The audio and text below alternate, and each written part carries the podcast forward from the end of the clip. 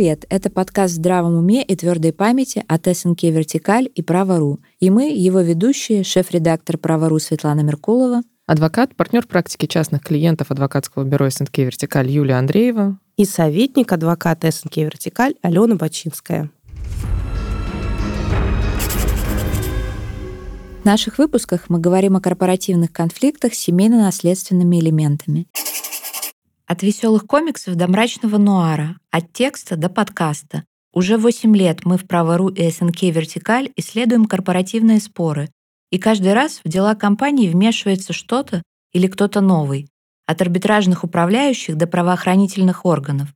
В этот раз мы будем говорить о корпоративных конфликтах, в которых активно участвовали наследники. Обсудили, что случилось со знаменитыми сырками Бою Александров после смерти их создателя Бориса Александрова, где теперь бабушка Агафья, создателя косметики Натура Сиберика, и кто руководит журналом «Яралаш». И все это в формате подкаста. Мы есть почти на всех известных платформах. Слушайте нас, пока едете на работу или гуляете с собакой. А полистать все проекты можно на странице подкаста на сайте Право.ру. Сегодня мы обсуждаем, как делят наследство российского миллиардера Олега Бурлакова. Бурлаков занимал 177 место в рейтинге Forbes и входил в 200 богатейших людей России. Бурлакова можно назвать частным инвестором. Среди его бизнеса можно отметить банки, торговые центры. Также у него была уникальная яхта, о которой можно было даже записать отдельный подкаст. Бурлаков ее считал своей инновационной разработкой. Там, кроме прочего, были огромные солнечные панели, которые были на месте парусов и яхт, яхта обеспечивала сама себя. В дальнейшем он планировал как-то внедрить и делать, возможно, даже грузовые корабли на основе этой разработки, но до этого не дошло. К сожалению, он умер. Теперь эту уникальную яхту, акции банков и другие активы Бурлакова делят его наследники. Сейчас известно о том, что это родная сестра с мужем, супруга и две ее дочери и предполагаемая внебрачная несовершеннолетняя дочь Бурлакова.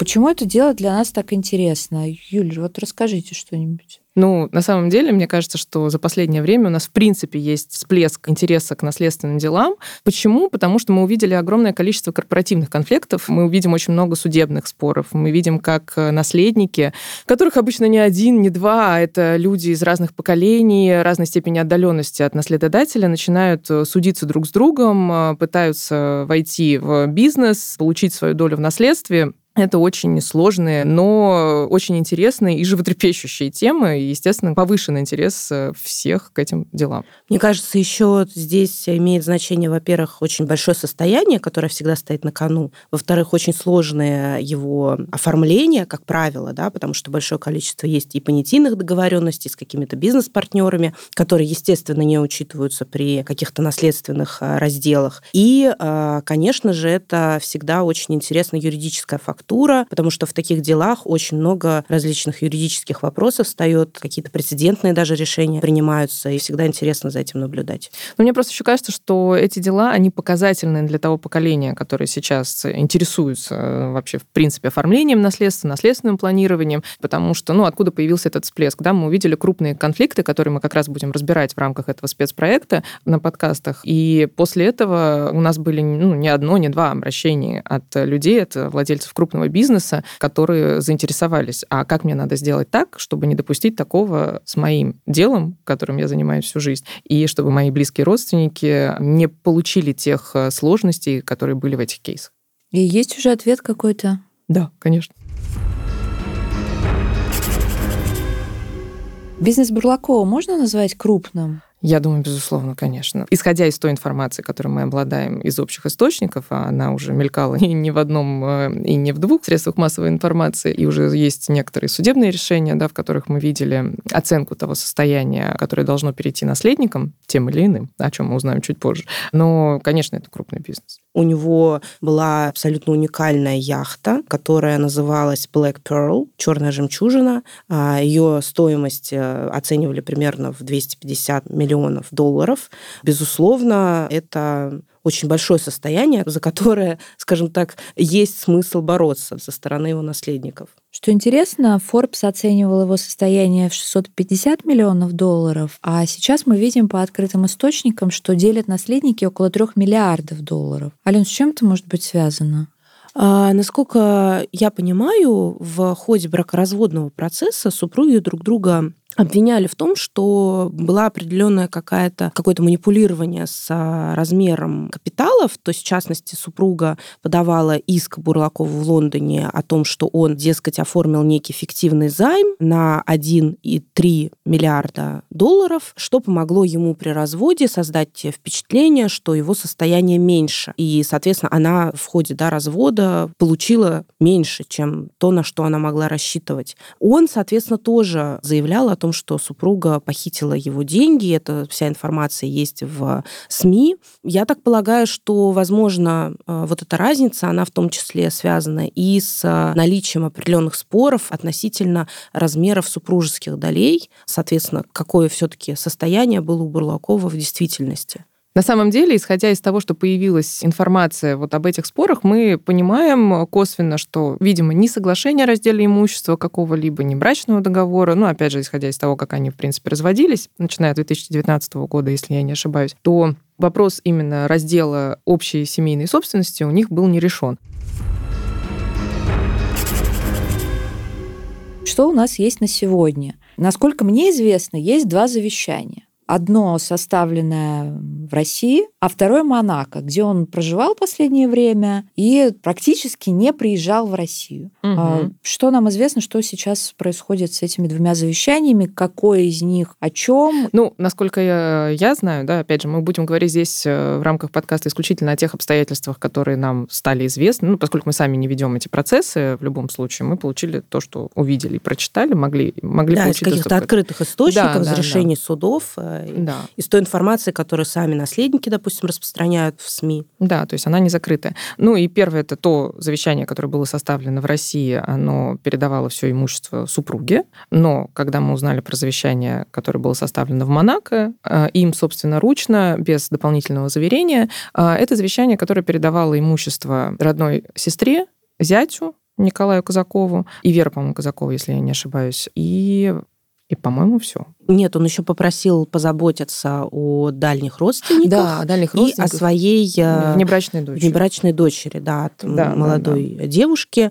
При этом, что интересно, вот меня очень это, конечно, поразило, что это завещание даже не было каким-то образом более-менее юридически оформлено, угу. то есть это просто вырванный лист из ежедневника, на котором он от руки действительно вот это все написал. И очень интересно, да, что вот если, например, брать российское право, то угу. как бы с точки зрения российского права это бумага практически никакого значения да, не имела бы. Сто процентов, да. Но, опять же, из того, что комментировали, и мы сами видели, и сталкивались с подобными процессами, что как раз европейское право, в частности, там, например, законодательные нормы права Монако, а, они говорят о возможности признания такого завещания действительным, но там я знаю, что есть нюансы, необходимо, чтобы были соблюдены некоторые элементы, то есть должна быть дата, собственно, ручная подпись. Ну, собственно, тут, видимо, эти элементы есть. Да, возможно Возможно, они действительно есть. Само завещание мы с вами не видели. Да. Но месяц назад Люблинский районный суд признает его признает и по нему передает э, сестре с супругом, как написано в решении, все угу. передать в фонд. Остаются, конечно, большие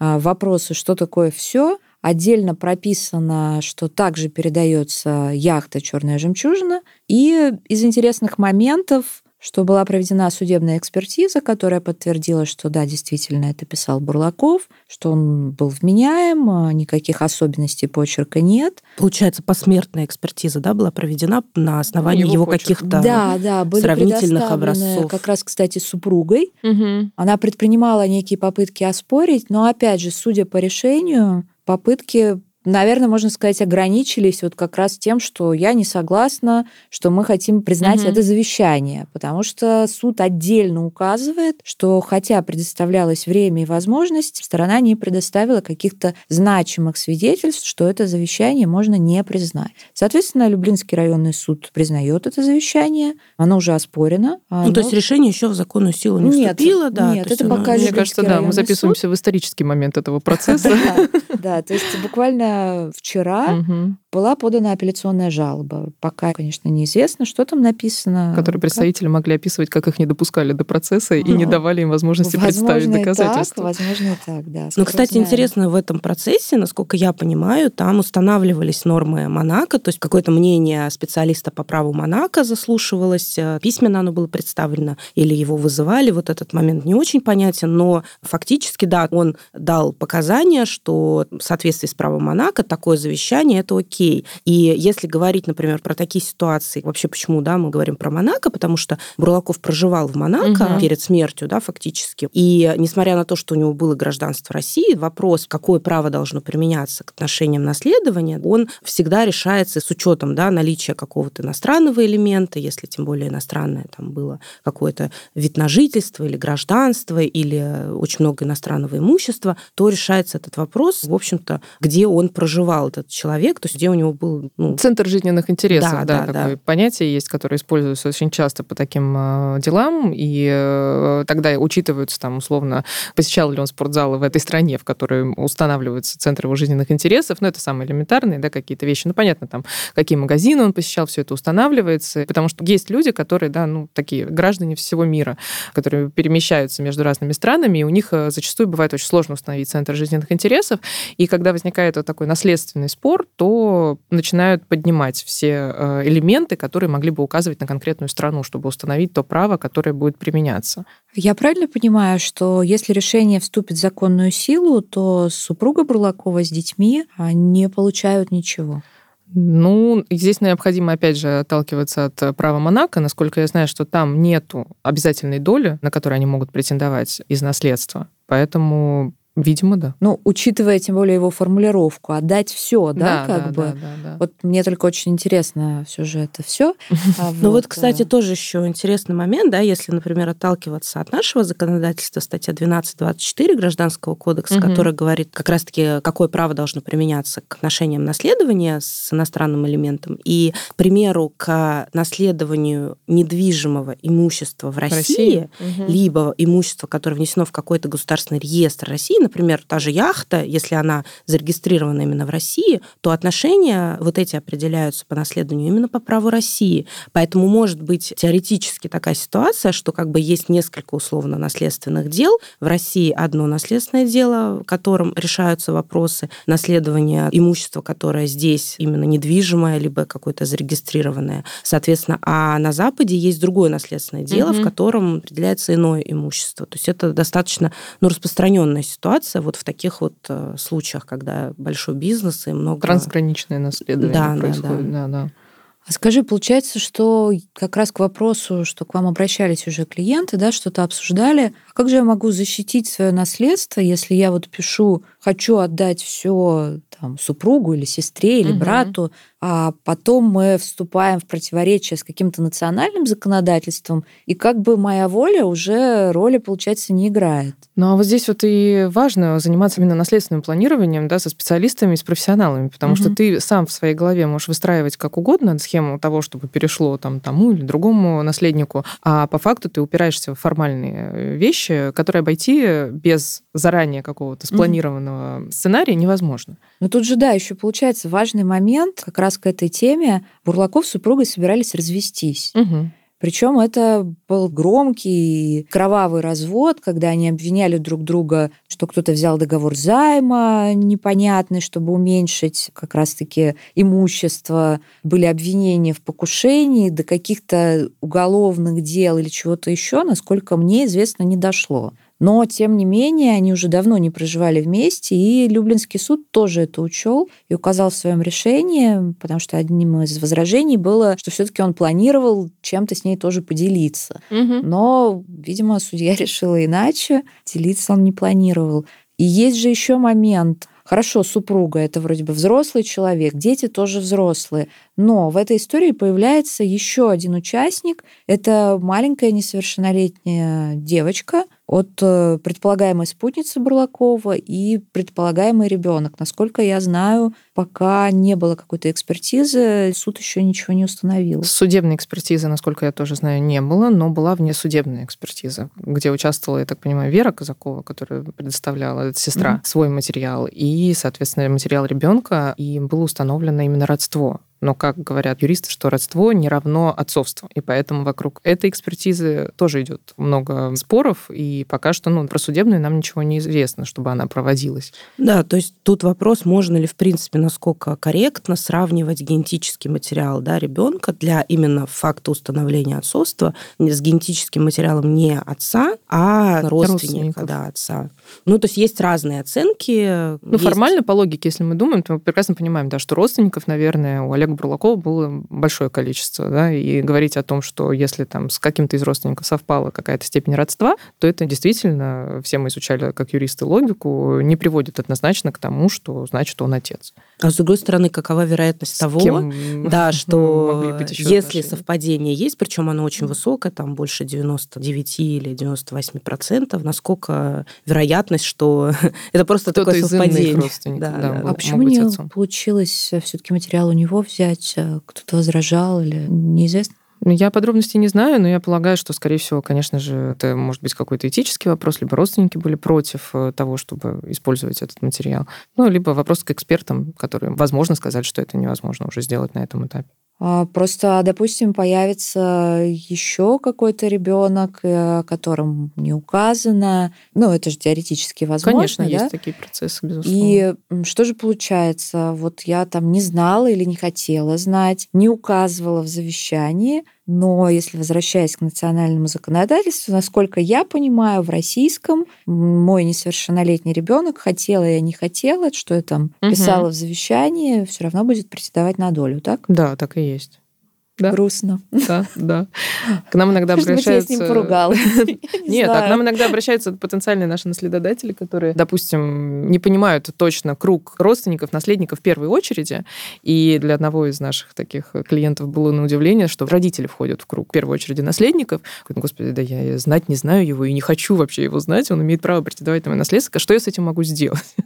Ну, а что-то можно с такими вещами сделать? Можно заранее продумать, в зависимости от э, наследственного скажем так, комплекса, да, вот имущества того, которое должно остаться, то есть какая-то доля все равно отойдет в любом случае, как бы мы ни бегали вокруг этой ситуации. Даже при жизни не получится с ним договориться, но можно сделать так, чтобы при жизни выйти на контакт и понять вообще, каким образом удовлетворить потребности того наследника, который захочет вступить в это дело. Ну да, то есть тут логика такая, что если у нас наследодатель составляет завещание, он как бы пытается определить порядок, отличающийся от того, который указан в законе, но при этом в отношении каких каких-то отдельных категорий наследников этот порядок все равно действовать не будет, потому что нельзя лишить вот тех людей, которых нужно защищать с точки зрения государства, ну, например, несовершеннолетних детей или иждивенцев. Старых родителей. Да, то есть совсем их как бы лишать э, какого-то наследства тоже не получится. Угу.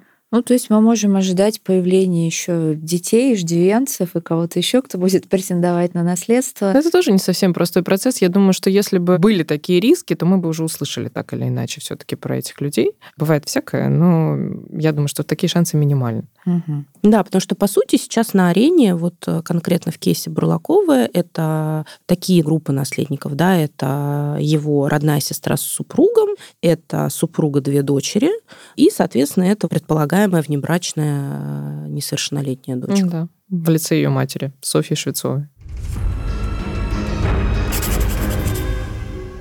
У нас же еще, кроме этого наследства, после Бурлакова остался бизнес. Угу. А это уже совсем получается другая история. Вот мы переходим к корпоративным конфликтам. Да. То есть это, собственно, было имущество, угу. там яхту отдали, то поделили, дома поделили. А что делать с бизнесом? Какая сейчас там ситуация? Что вообще происходит?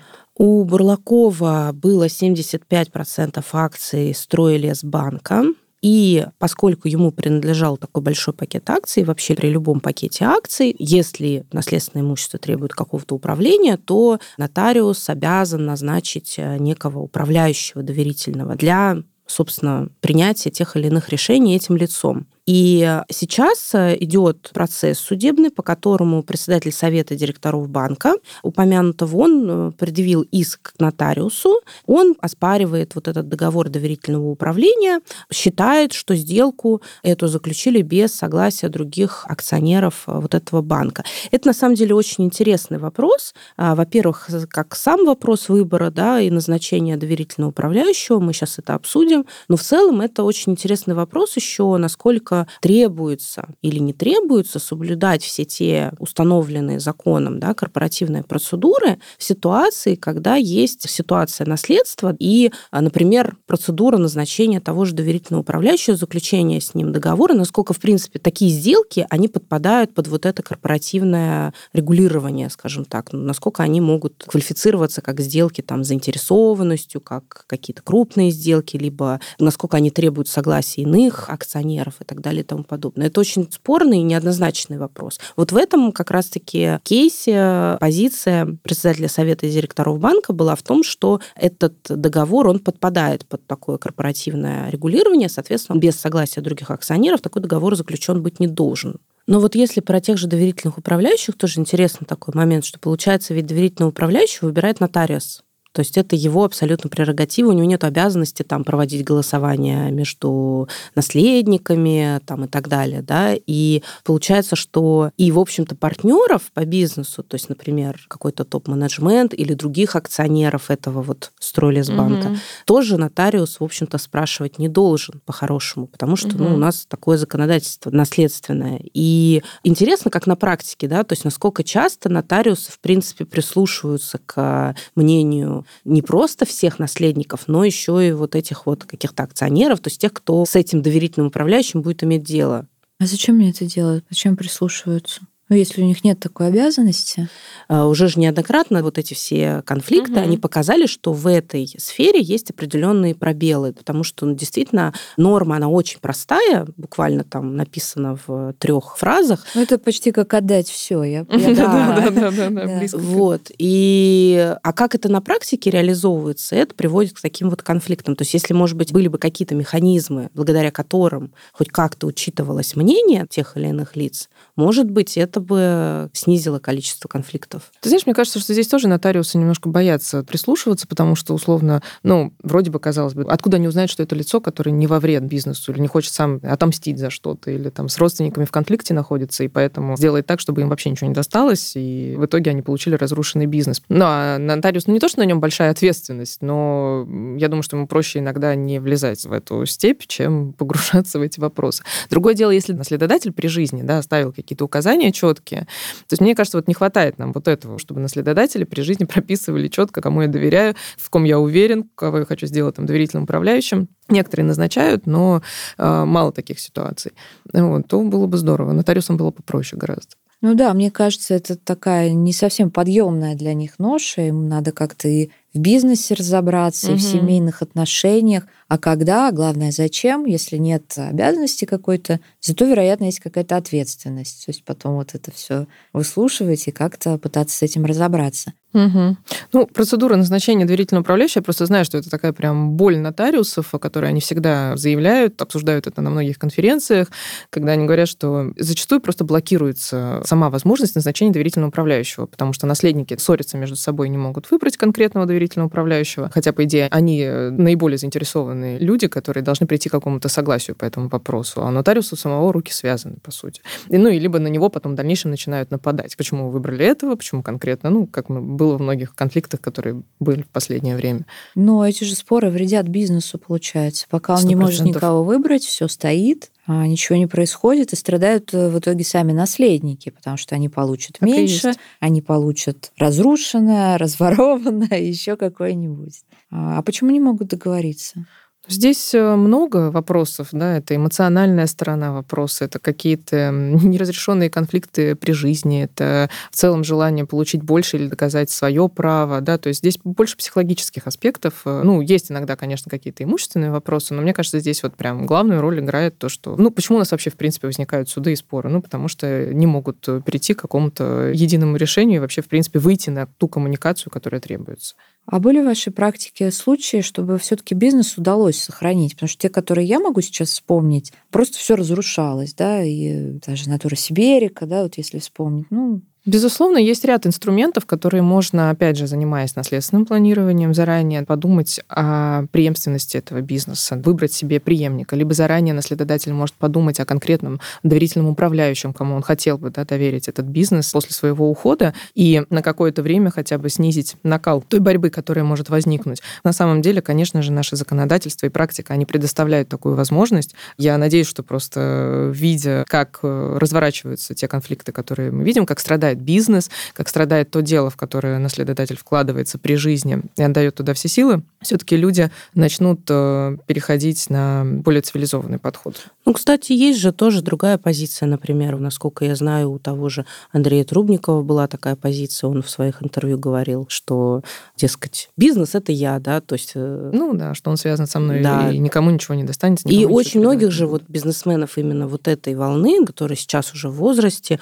у них именно такой подход, они строили свой бизнес, и они, ну, даже особо и не представляют, как их там, например, наследники будут этим бизнесом управлять. То есть у них даже, наверное, больше доверия может быть к своим партнерам по бизнесу, чем к своим наследникам именно в качестве каких-то управленцев в бизнесе.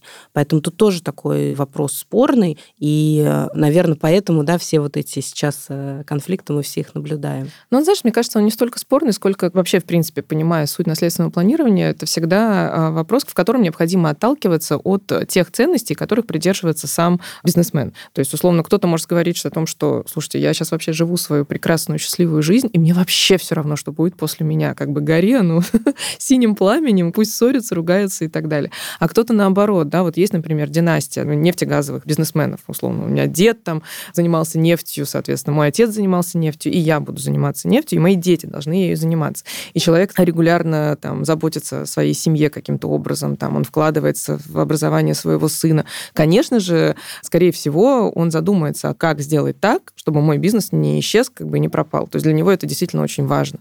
Поэтому вот если у человека ценности направлены на такие вещи, то, конечно, он задумается об этом, и таких конфликтов, скорее всего, не будет. Да, и у нас есть такие примеры, безусловно, среди клиентов.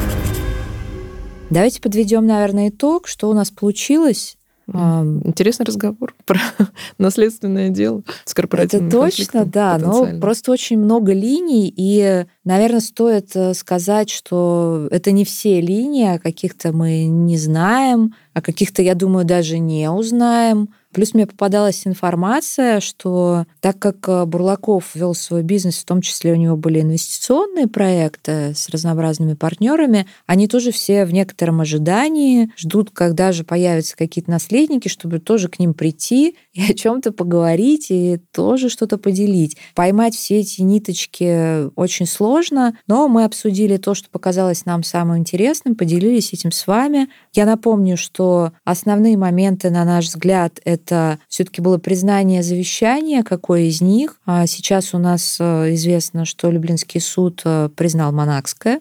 Второй не очень ясный момент, что же все-таки с наследством для супруги и ее дочерей, учитывая, что они пытались развестись, до развода оставался, в общем-то, месяц, но Олег Бурлаков умер, то есть можно сказать, что это была его воля, и тут не было какой-то неоднозначности.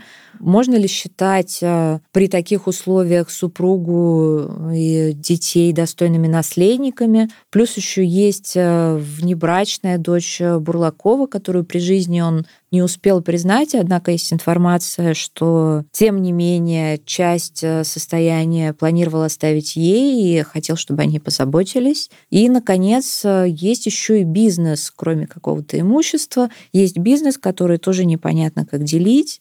Чем все это закончится, я думаю, узнаем в ближайшее время. Подводя итог, э, конечно, хотелось бы сказать, что, наверное, мы стоим на пороге того момента, когда люди начнут более цивилизованно подходить к своему наследственному планированию. Почему? Потому что, как мы сказали в начале нашего подкаста, интерес к этим делам, безусловно, есть, потому что все бизнесмены с крупным бизнесом, они видят, что происходит, какие возникают корпоративные, наследственные, семейные конфликты между наследниками, когда они борются за это имущество.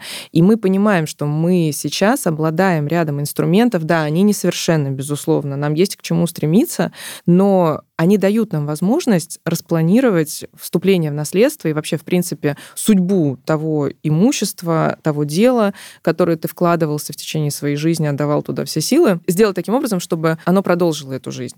И поскольку у нас уже очень твердо, мне кажется, получилось свое место психотерапия, я всегда говорю, что это очень близко на самом деле к такому профилактическому цивилизационному подходу. Я уверена в том, что у наследственного планирования есть э, будущее, и чем больше мы будем показывать и транслировать, как можно избежать тех или иных проблем на конкретных примерах, а, тем больше к этому будет интерес. А вы слушали подкаст «Здравом уме и твердой памяти» от СНК «Вертикаль» и «Право.ру».